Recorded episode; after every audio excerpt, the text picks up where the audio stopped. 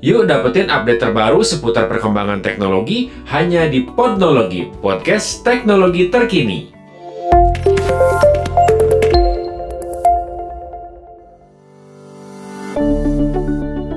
Halo listener, apa kabarnya hari ini? Semoga semuanya sehat ya.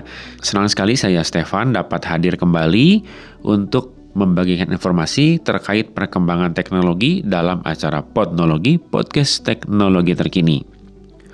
Topik yang mau dibahas pada hari ini adalah topik yang lagi rame nih mengenai WhatsApp, Facebook, Google, YouTube, Instagram, dan kawan-kawan yang terancam diblokir oleh Kominfo di Indonesia. Apa sih yang menjadi penyebab semuanya ini? Karena beberapa waktu belakangan ini memang ramai banget di media sosial, di berita-berita juga mengenai wacana Kementerian Komunikasi dan Informatika atau Kominfo yang mengancam akan memblokir platform-platform digital tersebut. Ya, tentu saja tidak ada asap kalau tidak ada api ya.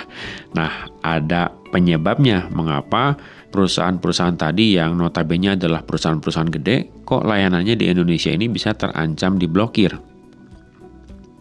Wacana dari Kominfo untuk memblokir WhatsApp, Instagram, Facebook, Google, dan kawan-kawan ini telah terdengar sejak tanggal 22 Juni 2022 karena berkaitan dengan himbauan mengenai batas akhir pendaftaran PSE atau penyelenggara sistem elektronik di Indonesia.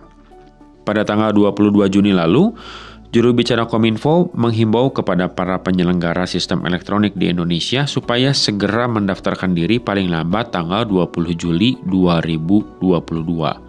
Batas waktu itu mengacu kepada surat edaran dari Menteri Komunikasi dan Informatika nomor 3 tahun 2022 tentang tanggal efektif pendaftaran penyelenggara sistem elektronik lingkup privat pada tanggal 14 Juni 2022. Nah, listener, yang termasuk dalam lingkup privat daripada PSE sendiri, yaitu individu, orang, badan, atau kelompok masyarakat yang menyediakan layanan sistem elektronik, seperti misalnya Google, Facebook, WhatsApp, Zoom, dan sebagainya. Dan sampai dengan hari Senin tanggal 18 Juli 2022, PSE besar seperti Google, Facebook, WhatsApp, Instagram, Netflix, Twitter, Zoom, sampai dengan YouTube juga masih belum kelihatan terdaftar di sistem elektroniknya punya Kominfo. Oleh karena itu, mereka ini terancam diblokir aksesnya oleh Kominfo di Indonesia.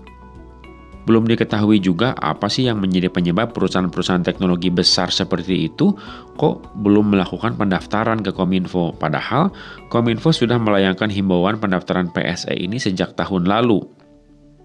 Tetapi tidak semua perusahaan-perusahaan besar ini belum mendaftarkan diri. Ada juga yang sudah mendaftarkan diri, sebut saja seperti TikTok, Spotify, Linktree, Gojek, Tokopedia, OVO, Blibli, Bibit, Traveloka, View, dan lain-lain juga ada banyak nih.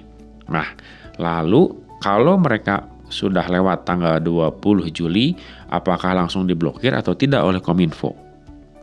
Di tanggal 22 Juni lalu, juru bicara Kominfo sudah menjelaskan bahwa pada hari terakhir periode pendaftaran yang jatuh tanggal 20 Juli, pihak Kominfo akan melakukan identifikasi PSE lingkup privat mana saja yang belum melakukan pendaftaran.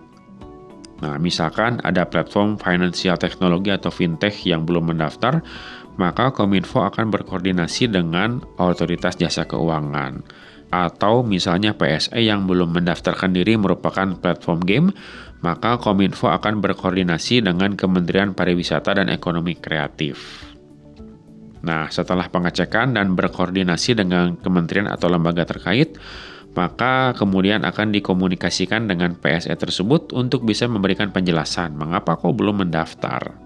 Nah, kalau tidak ada penjelasan yang cukup yang bisa diterima oleh kementerian, maka sesuai dengan peraturan daripada Menteri nomor 5 tahun 2020 dan juga revisinya akan langsung dilakukan pemblokiran.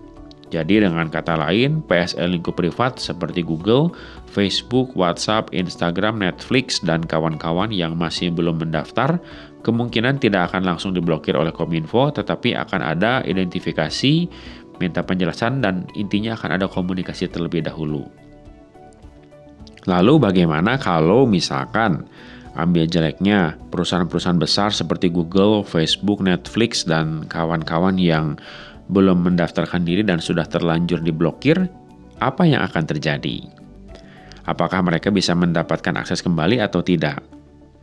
Sebetulnya begini, menurut penjelasan daripada pihak Kominfo, kalau mereka sudah memenuhi persyaratan yang diminta dan mereka beritikat baik mendaftarkan diri, maka blokirnya akan dicabut oleh Kominfo. Jadi intinya kalau PSE tersebut sudah memenuhi kewajiban-kewajibannya sesuai dengan peraturan perundang-undangan yang berlaku, maka aksesnya akan dibukakan kembali kok. Ya, jadi kita berharap semoga perusahaan-perusahaan besar yang memang sangat berpengaruh juga ya dengan uh, perkembangan teknologi di Indonesia, perkembangan media sosial juga bagaimana jadinya kalau perusahaan-perusahaan besar seperti tadi aksesnya ditutup oleh Kominfo. Pasti juga berdampak tidak baik ya untuk para penggunanya.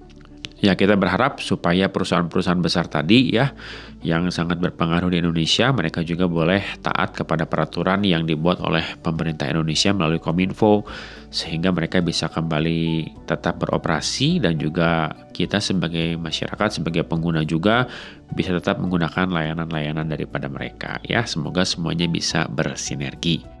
Nah, listener sampai sini dulu podcast pada hari ini. Semoga informasi yang disampaikan bisa bermanfaat buat listener. Sampai jumpa di podcast selanjutnya.